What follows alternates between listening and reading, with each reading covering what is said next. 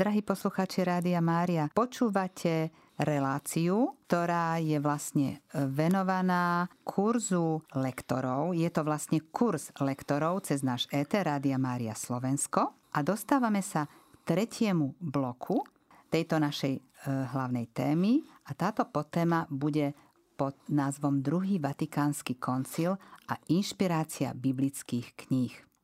Stále sa rozprávame s našim vzácnym hosťom, profesorom Antonom Tyrolom, ktorý nás oboznámi s týmto tretím blokom. Čiže ja mu teraz položím z tohto tretieho bloku prvú otázku. Pán profesor, v dokumentoch Druhého Vatikánskeho koncilu nachádzame veľmi dôležité vyjadrenie k téme inšpirácie Svätého písma. Môžete nám ho priblížiť? Áno. Najskôr si povedzme to, že Druhý Vatikánsky koncil prebiehal v rokoch 1962-65. A koncil začal pápež svätý Jan 23. A koncil sa ukončil v decembri roku 1965. To už bol pápežom svätý Pavel VI. Kuriózne alebo zaujímavé na tom je, že tento biblický dokument, ktorý obsahuje vyjadrenie o inšpirácii, je konštitúcia, vieroučná konštitúcia Dei Verbum.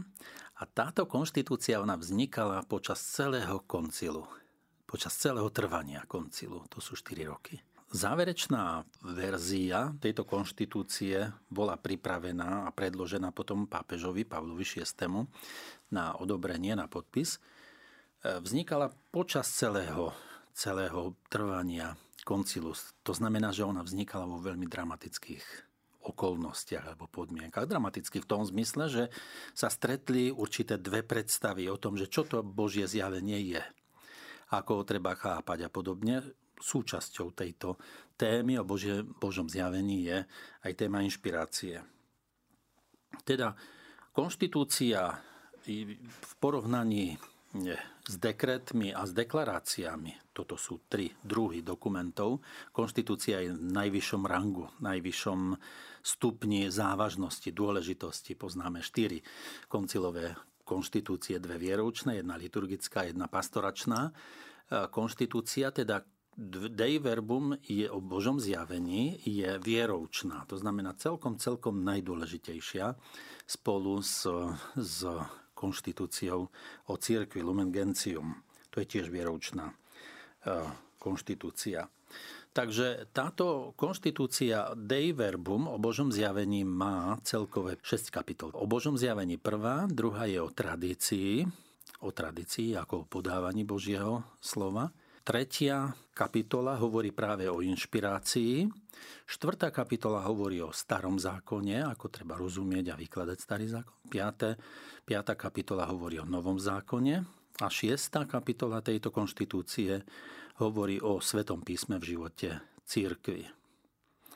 No teda v 3. kapitole tejto konštitúcie sa hovorí práve o inšpirácii.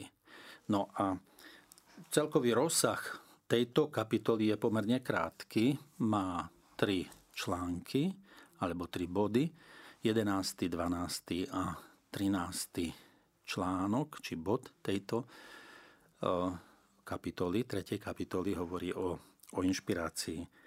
No, tieto texty môžeme si pozrieť, prečítať, no a z nich uvidíme to, že aký posun nastal medzi tým, čo učil o inšpirácii pápež Lev 13. a potom, čo učil o inšpirácii Druhý Vatikánsky koncil. Ten posun nastal ani nie tak posunom v náuke teologickej, ako skôr kvôli mentalite. Kvôli mentalite boli niektoré prvky tejto konštitúcie, či tejto náuky o inšpirácii prehlbené, zdôraznené, prispôsobené, nazvané novými názvami, tak, aby to bolo zrozumiteľné. a veľmi uvidíme, keď budeme čítať jednotlivé články, že veľmi bol vzatý do úvahy ten prvok mentality vtedajších čias, teda polovice 20. storočia. Takže je to tak zaujímavé potom sledovať to porovnanie medzi koncom 19. storočia a polovicou 20. storočia, keď sa odohral Druhý Vatikánsky koncil. My z toho môžeme čerpať veľmi dôležité závery. Takže vlastne ťažisko je na tom 11., 12. a 13. bode konštitúcie Dei Verbum a my by sme si teraz mohli tieto jednotlivé body konštitúcie, tieto ťažiskové rozobrať, čiže čo je obsahom teraz v prvom rade, čo je obsahom 11. bodu konštitúcie Dei Verbum. 11. článok je tak svojim rozsahom stredne dlhý. Ja ho budem čítať po častiach, máme ho v autorizovaných dokumentoch Druhého Vatikánskeho koncilu uvedený. Takže ten 11. bod znie takto. Bohom zjavené pravdy vo Svetom písme písomne vyjadrené a zachované boli napísané z vnuknutia Ducha Svätého. To je, môžeme tak povedať, že taký úvod, taký vstup do danej problematiky. Dôležité v tejto vete je to, že inšpirácia sa vzťahuje na texty písma písomne zachytené, písomne vyjadrené, písomne zachované. Tu by mohla vzniknúť otázka. Je inšpirácia viazaná aj na tradíciu? V prísnom zmysle nie. Ale v širšom zmysle by sme mohli pripustiť, to teraz v dnešných časoch sa tak trošku diskutuje na túto tému, ale v prísnom zmysle, v presnom zmysle nie, lebo keď hovoríme o inšpirácii, vždy hovoríme o napísaných textoch. Tradícia ako odovzdávanie Božieho zjavenia má svoje vlastné nejaké garancie neomylnosti alebo garancie seba zdieľania Boha človeku, ale keď hovoríme o inšpirácii, vždy máme na mysli napísané slovo. Tu je to v tejto prvej vete tak celkom explicitne vyjadrené. Vo Svetom písme, teda zjavené pravdy vo Svetom písme, písomne vyjadrené a zachované, boli napísané z vnuknutia Ducha Svätého. Ďalšia veta. Svätá Matka Cirkev má totiž na základe apoštolskej viery za sveté a kanonické knihy Starého a Nového zákona v ich celosti i so všetkými ich časťami, pretože napísané z vnuknutia Ducha Svätého majú za pôvodcu Boha a ako také boli zverené cirkvi. To je ďalšia veta z toho 11. článku.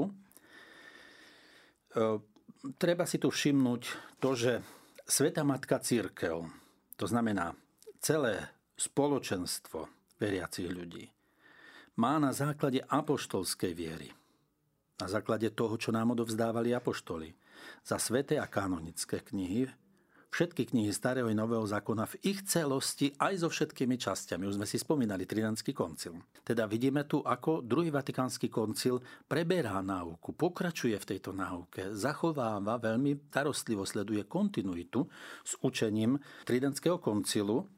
Má ich za také, pretože boli napísané z vnuknutia Ducha Svätého. To vnuknutie Ducha Svätého ešte stále tu je len tak podávané, spomínané, ale vysvetlené bude neskôr. A ešte v tej istej vete sme mali, majú za pôvodcu Boha a ako také boli zverené cirkvi. Čiže ich pôvodcom, ich prvotným autorom je Boh a on ich odovzdal, alebo on spôsobil, aby boli zverené cirkvi. Čiže cirkev, je tu zdôraznené, cirkev má hermeneutický kľúč aj na ich výklad, pretože je ich vlastničkou. Ďalšia veta. Na napísanie posvetných kníh Boh si vyvolil ľudí, ktorých použil tak, že oni uplatnili svoje schopnosti a vlastnosti, účinkujúc on sám v nich a skrze nich, aby napísali ako skutoční pôvodcovia všetko to a len to, čo on sám chcel. Tu sme iste zachytili aj ten posun, ktorý som spomínal pred chvíľou. Čiže Boh si vyvolil ľudí, áno, Boh je prvotný autor neustále. On ich použil, takže oni uplatnili svoje schopnosti a vlastnosti. Čiže vidíme tu, že Druhý Vatikánsky koncil veľmi zdôrazňuje, veľmi vyťahuje tú teda aktivitu svetopisca, ktorých z tých svetopiscov nazval, že sú to skutoční pôvodcovia, nie nástrojoví, nielen nástrojoví pôvodcovia, ale skutoční pôvodcovia. Oni uplatnili svoje schopnosti a vlastnosti účinkujúc on sám v nich. Celkom sa tu prelína božský a ľudský rozmer napísaného Božieho slova. Účinkujúc on sám v nich a skrze nich. Čiže tá spolupráca nie je taká, že Boh diktuje a svetopisec píše, ale je oveľa tajomnejšia, oveľa hĺbšia, oveľa atraktívnejšia pre nás, keď si to tak môžeme predstaviť. Aby oni napísali ako skutoční pôvodcovia. Teda veľmi vyzdvihuje aktívnu účasť svetopisca na vzniku biblických kníh. A oni napísali všetko to a len to, čo on sám chcel. Krásna formulácia, ktorá dokumentuje súlad medzi svetopiscom a medzi Duchom Svätým. A ešte ďalšie vety. Keďže teda všetko, čo inšpirovaní autori, čiže svetopisci tvrdia, treba pokladať za výrok Ducha Svätého, treba uznať, že knihy písma bezpečne, verne a bez omylu učia pravdu, ktorú chcel Boh mať vo Svätom písme zaznačenú na naše spasenie. Aj to je veľmi dôležitá veta, ktorá hovorí o neomylnosti Svätého písma. To bola téma, ktorá v 19. storočí bola veľmi, veľmi búrlivo diskutovaná, teda tá téma, veľmi búrlivo diskutovaná a preberaná a podobne. Ešte si pamätám ja z strednej školy, z gymnázia, 70. rokov minulého storočia, keď nám v škole rozprávali, ako to, že vy veríte v Boha, keď je písané, že na začiatku Boh stvoril svetlo, ale slnko stvoril až štvrtý deň. Ako to je možné? To je nelogické, nesprávne, to sú rozprávky a podobne. Hej. Čiže tu vidíme, že čo je to bezpečné, verné a bez omylu, teda neomylné. Tá definícia nám hovorí to, že knihy Svätého písma bezpečne, verne a bez omylu učia pravdu, ktorú chcel mať Boh vo Svätom písme, zaznačenú na našu spásu. Teda vo Svätom písme my nemôžeme očakávať zo Svätého písma, že tam budú trebárs v 1.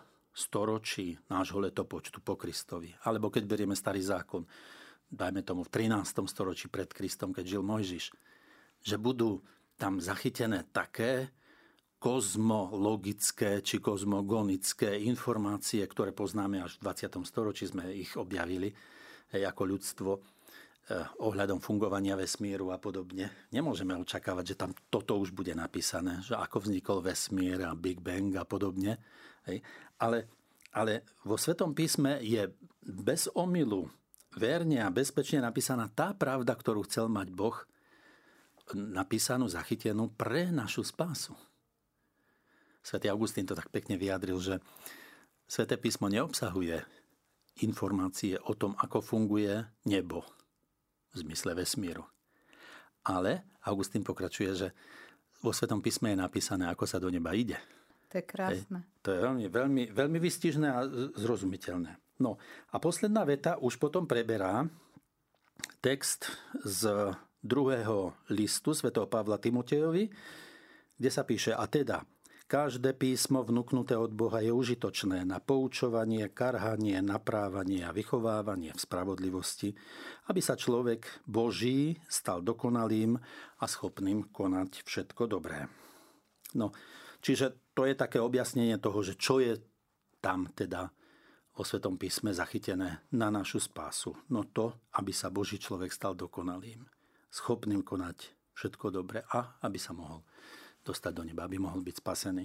Teda ten 11. článok je pekný, veľmi užitočný. Vidíme, že zachováva kontinuitu s predchádzajúcimi, či už koncilmi, alebo konštitúciami, alebo nejakými inými vyjadreniami rozličných autorov a podáva nám takú základnú charakteristiku s tým, že vyzdvihuje účasť svetopisca, ktorého nazval skutočným autorom, ktorého Boh použil, takže on, teda ten človek, uplatnil svoje schopnosti. A to nám vysvetľuje potom tú rozmanitosť literárnych štýlov, literárnych druhov napísaných. Vieme, že vo Svätom písme máme proroka Izaiáša, ktorého poézia je úžasná.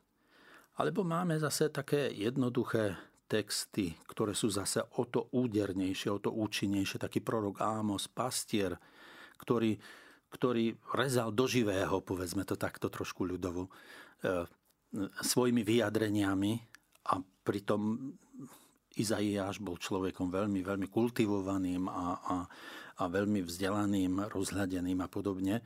Takže to nám robí vlastne Sväté písmo veľmi takou zaujímavou zbierkou rozličných textov. Poznáme svätého Pavla, ako nádherne píše tie kristologické hymny, alebo Panna Mária svojim spevom Magnificat ako krásne vyjadruje Božiu starostlivosť vo všetkých pokoleniach, Božiu starostlivosť o človeka, o ľudstvo. Alebo Zachariáš takto svojim chválospevom taktiež, a mnohé iné ďalšie pekné texty.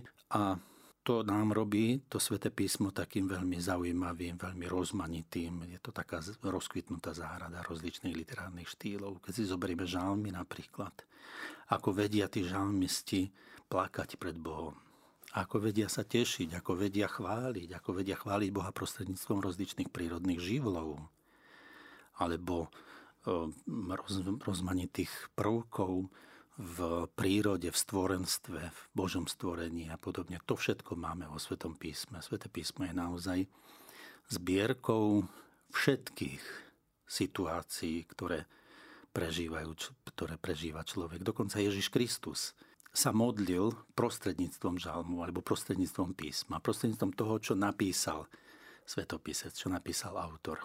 On sa modlil aj na kríži, v tej najkritickejšej chvíli sa modlil žalm.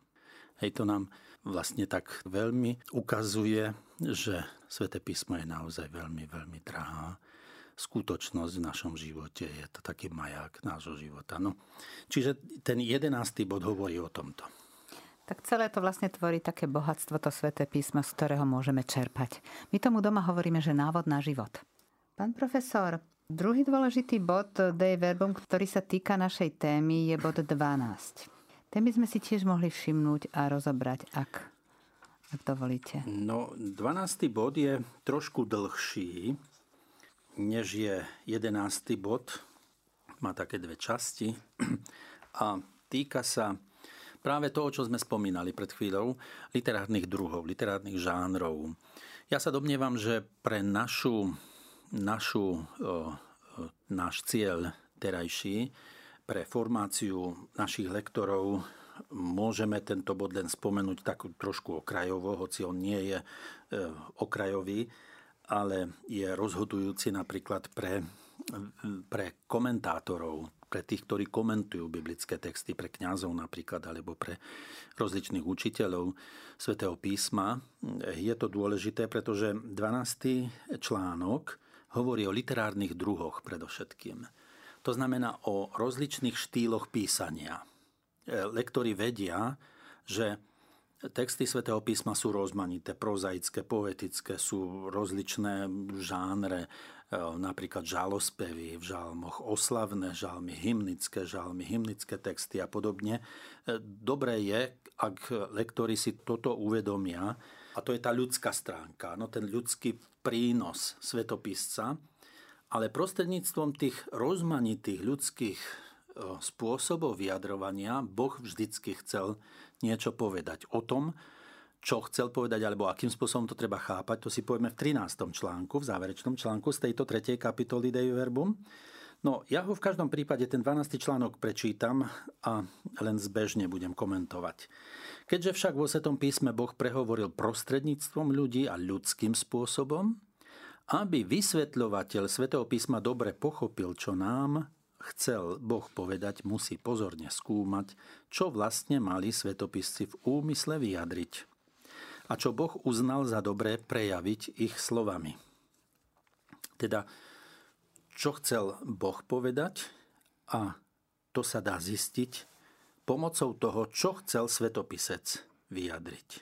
Čo chcel Boh cez tú snahu svetopisca vyjadriť. Aby sme to zistili, aby sme zistili úmysel svetopisca, je potrebné si okrem iného všímať aj literárne druhy. Tá záležitosť literárnych druhov alebo literárnych žánrov v podrobnejšom trošku sledovaní týchto literárnych druhov je záležitosť, ktorá má niečo viac ako 100 rokov.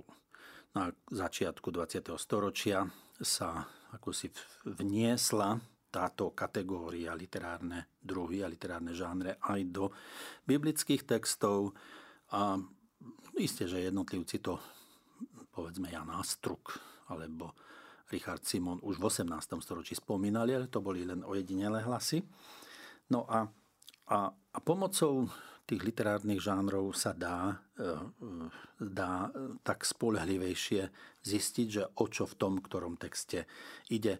Ale naši lektori priamo s tým neprichádzajú do kontaktu iba vtedy, keď by chceli čítať alebo poznávať niektoré komentáre ku biblickým textom, tak tam to už potom zohráva svoju úlohu. No, článok 12 pokračuje, lebo iným spôsobom sa pravda podáva a vyjadruje rozmanitých historických textoch a ináč v textoch prorockých alebo básnických alebo v iných formách vyjadrovania. Ďalej je potrebné, aby vysvetľovateľ hľadal zmysel, ktorý svetopisec chcel v daných okolnostiach vyjadriť a skutočne vyjadril pomocou vtedy používaných literárnych druhov. Tu už vstupujeme trošku do historicko-kritickej metódy, kde sa pýta každý komentátor, že čo bolo pôvodným úmyslom, toho historickým úmyslom tohto pôvodného autora, ale to je opäť záležitosť viac taká školská, než treba z týchto našich lektorských skupín. Ďalej je potrebné, aby, to som už čítal, aby vysvetľovateľ hľadal zmysel, ktorý svetopisec chcel vyjadriť a vyjadril, podľa podmienok svojej doby a kultúry. Aby sa totiž správne pochopilo, čo chcel posvetný autor povedať tým, čo napísal, je potrebné venovať náležitú pozornosť oným zvyčajným i rečitým spôsobom myslenia, vyjadrovania, rozprávania, ktoré jestvovali v časoch svetopiscových, ako aj na spôsoby, ktoré sa v tej dobe používali vo vzájomných ľudských stykoch. To je prvá časť 12. článku a v druhej časti sa hovorí toto. Keďže však Sväté písmo treba čítať a vysvetľovať v tom istom duchu, v ktorom bolo napísané, aby sa zistil pravý zmysel posvetných textov, nemenšiu pozornosť treba venovať i obsahu a jednote celého písma a brať zreteľ na živú tradíciu celej cirkvi a na analógiu viery. Toto je veľmi dôležité, pretože nám sa tu pripomína, že jednotlivé časti textov, jednotlivé úryvky, povedzme, správne limitované, je potrebné vykladať vzhľadom na celok. To znamená, že každý dielčí úryvok má síce svoju vlastné posolstvo, vlastný odkaz, ale zároveň ten odkaz musí byť vyjadrený alebo musí byť chápaný a či komentovaný v kontinuite alebo v súvise s celým celkom písma. To je tzv. Kanonický výklad svätého písma. Veľmi ho zdôrazňuje pápež Benedikt 16. svojho času. Ho veľmi, veľmi preferoval tento spôsob výkladu. Teda vykladať jednotlivé časti vzhľadom na celok. To nám pomáha veľmi, aby sme napríklad správne porozumeli starozákonné texty pomocou nového zákona. Pomocou novozákonných textov alebo novozákonného Božieho zjavenia. No a ešte dve vety. Je úlohou exegetov pričiniť sa podľa týchto smerníc o dôkladnejšie pochopenie a vysvetľovanie svätého písma, aby akosi na základe predchádzajúcich výskumov dozrelo rozhodnutie cirkvi. Veľmi pekná veta. Exegeti majú za úlohu vyťahovať určité detaily a predkladať ich cirkvi ako celku, aby cirkev ako celok brala toto do úvahy, aby tak dozrievalo rozhodnutie cirkvi. Ja som teraz mojim veriacim, tam, kde pracujem, tak hovoril o tom, že aké je to pekné, že napríklad pápež František ustanovil spomienku na všetkých troch súrodencov z Betánie. Teraz sme mali toto evanjelium a tam bolo spomínané to, že Mária a Marta pripravili pre Ježiša teda nejaké osvieženie a tam Mária a Marta vystupujú a podobne. A kuriózne je to, že Mária si sadla Ježišovi k nohám, Marta posluhovala, Marta tak trochu ako keby zakolísala, keď povedala: Pane Ježišu, povedz tej sestre mojej, nech mi pomôže. A liturgia celých 19-20 storočí slávila sviatok svätej Marty a nie svätej Márie či svätého Lazára. A pápež František to pekne upravil tak, že koncom júla slávime spomienku na všetkých troch svätých súrodencov. A to je až dnes. Neviem, odkiaľ, na akom základe sa rozhodol svätý otec František toto urobiť, alebo toto upraviť liturgický poriadok, ale je to pekné, že to urobil. Dostal vnúknutie, napríklad. No, je to, takýmto spôsobom dozrieva rozhodnutie cirkvi.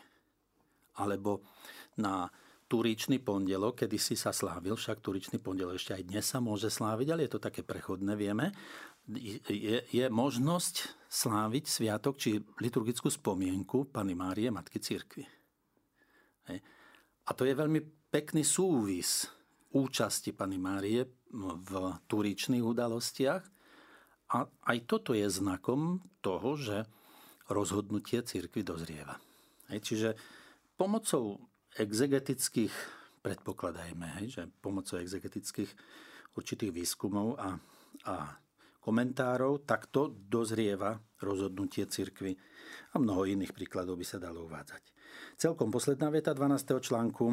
Lebo všetko, čo sa týka vysvetľovania svätého písma, podlieha konečnému dobrozdaniu cirkvi, ktorá má od Boha poverenie a úlohu uchovávať a vysvetľovať slovo Božie. Treba, aby sme v tomto dobrozdaní cirkvi nerozumeli nejaký dozor, nejaký úrad, ktorý stráži nejakú líniu. Ale to dobrozdanie cirkvi znamená prijatie celej cirkvi, znamená radosť celej cirkvi z poznania nových obsahov. A tu sa uskutočne aj uplatňuje to, čo Pán Ježiš prisľúbil. Pošlem vám Ducha Svätého, ktorý vám pripomenie všetko, čo má prísť. Nie to, čo má prísť vzhľadom na budúcnosť, ale to vzhľadom na Pána Ježiša, ktorý vtedy to rozprával, čo má prísť a vtedy, keď to má prísť, tak to príde. Čiže to rozhodnutie cirkvi takto pekne dozrieva a my sa z toho môžeme tešiť a žiť naplno toto vedenie Duchom Svätým. Vtedy, keď radostne spolupracujeme s ním, tak ako svetopisci vtedy, keď tvorili, písali tieto texty. Ešte nám zostal pre úplnosť rozobrať si 13. bod konštitúcie Dei Verbum. No a vzhľadom k tomu, že naozaj čítanie koncilových dokumentov je niekedy dosť náročné, tak ja si myslím, že naši poslucháči privítajú, aby sme si rozobrali ešte aj tento 13. bod, aby to mali kompletné k tejto našej téme. Takže vás poprosím. No, 13. bod, na ten som sa tešil od začiatku, pretože on je takou čerešničkou na torte. Môžeme tak povedať, že 13. článok z konštitúcie Dei Verbum nám všetko vysvetľuje. To, čo máme dnes a to, čo môžeme bezhranične čerpať zo Svätého písma, z Božieho zjavenia, tak máme veľmi pekne vyjadrené v tomto 13. bode. Poďme na to. Ten je kratučký. Prvá veta. Vo Svätom písme sa teda prejavuje bez akéhokoľvek narušenia Božej pravdivosti a svetosti podivuhodná blahosklonnosť večnej múdrosti. Aby sme sa naučili poznávať nevyslovnú láskavosť Božiu, ako aj to, do akej miery prispôsobil Boh svoju reč vo svojej prozreteľnej starostlivosti o našu prirodzenosť. No, je to taká komplikovaná, povieme, že kostrbatá veta, ale znovu chcem spomenúť to, že je to kuriálny štýl. To znamená hutný štýl písania, čo slovo, to veľká téma alebo veľké pozadie, široké, veľký background za tým, ak chceme.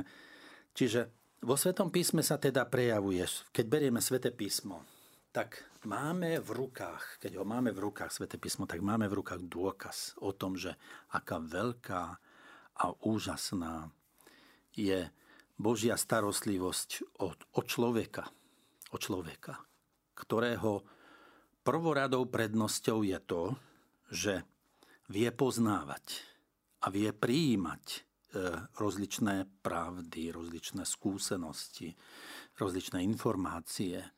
Vie rásť rýchlejšie, než stačí. Môžeme to tak povedať.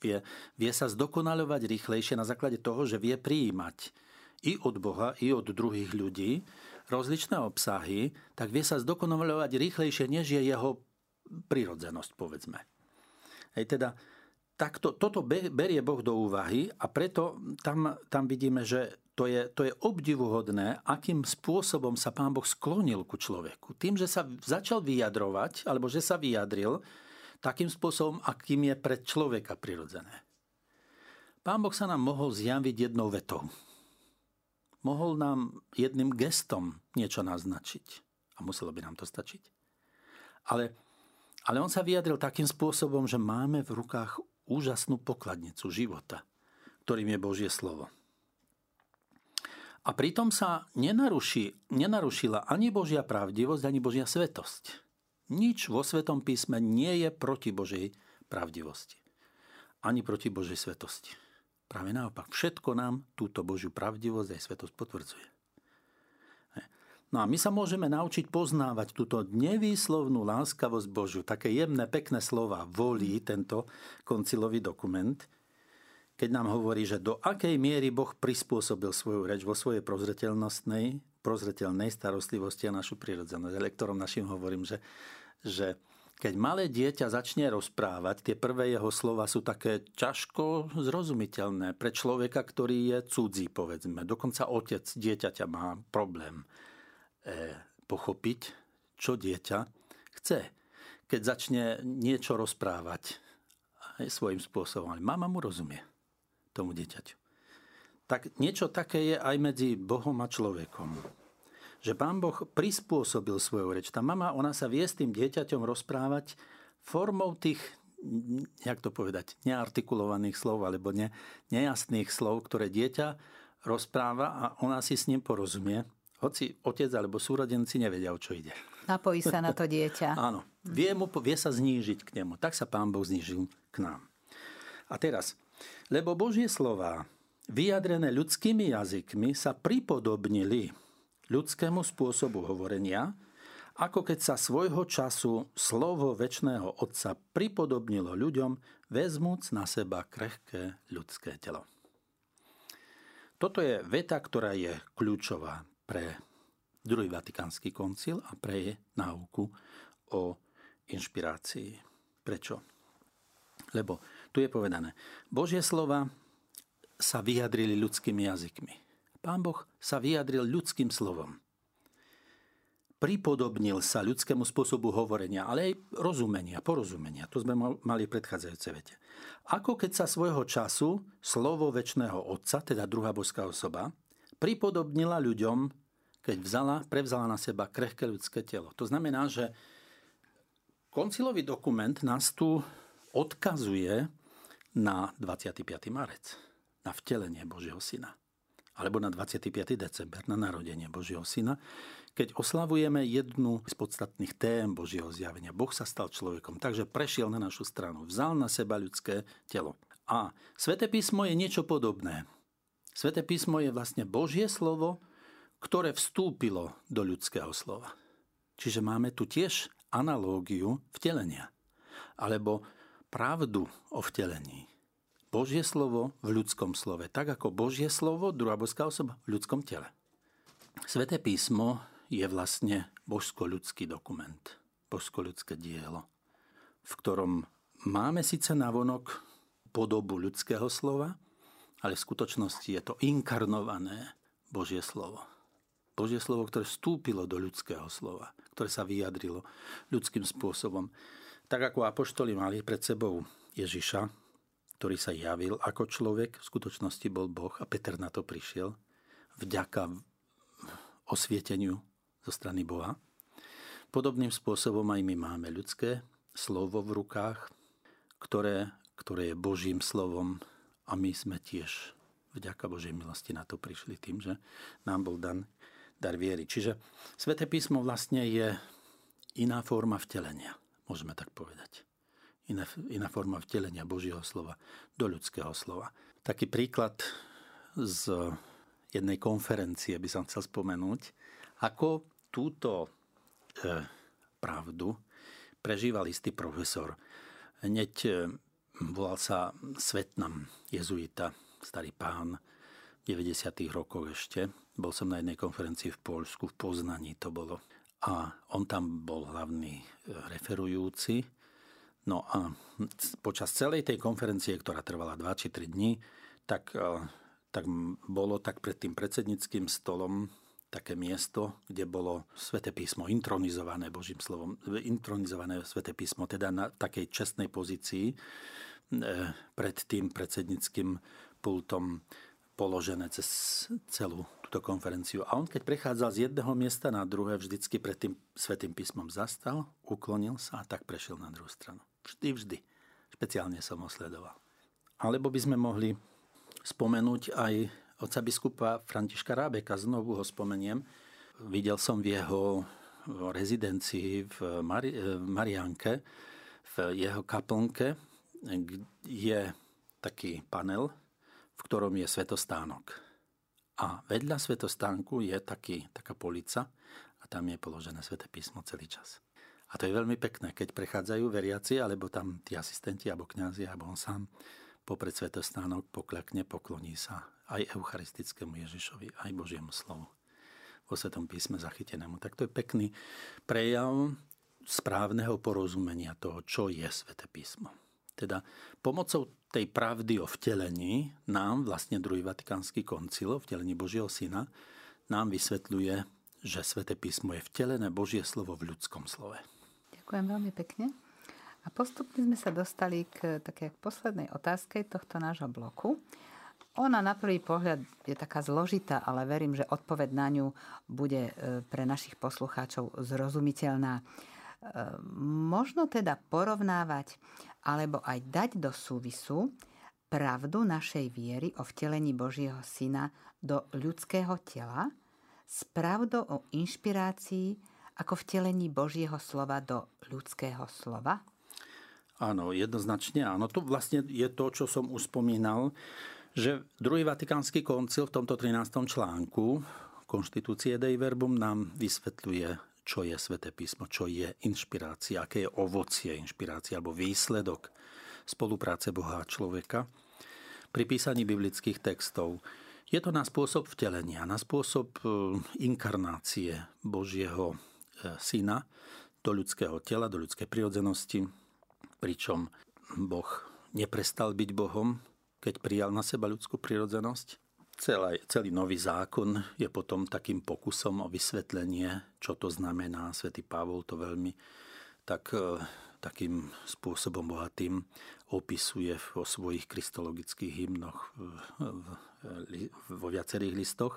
A možno to takto chápať, ba dokonca sa to odporúča, aby sme to takýmto spôsobom chápali. Dokonca už viackrát spomínaný pápež Benedikt 16. Nebol by to Benedikt 16, keby to ešte viac a ešte krajšie nevyšperkoval celú túto analógiu tej pravdy o vtelení a pravdy o inšpirácii, keď povedal, že asi takto to vysvetľuje. Tak ako druhá boská osoba vstúpila do ľudského života vďaka zatieneniu moci najvyššieho, teda Duch Svätý zostúpil na teba aj pri zvestovaní, tak pomocou toho istého ducha, alebo prostredníctvom toho istého Ducha Svätého zostupuje Božie slovo do ľudského slova. Však inšpirácia sa uskutočňuje vďaka účinkovaniu Ducha Svätého.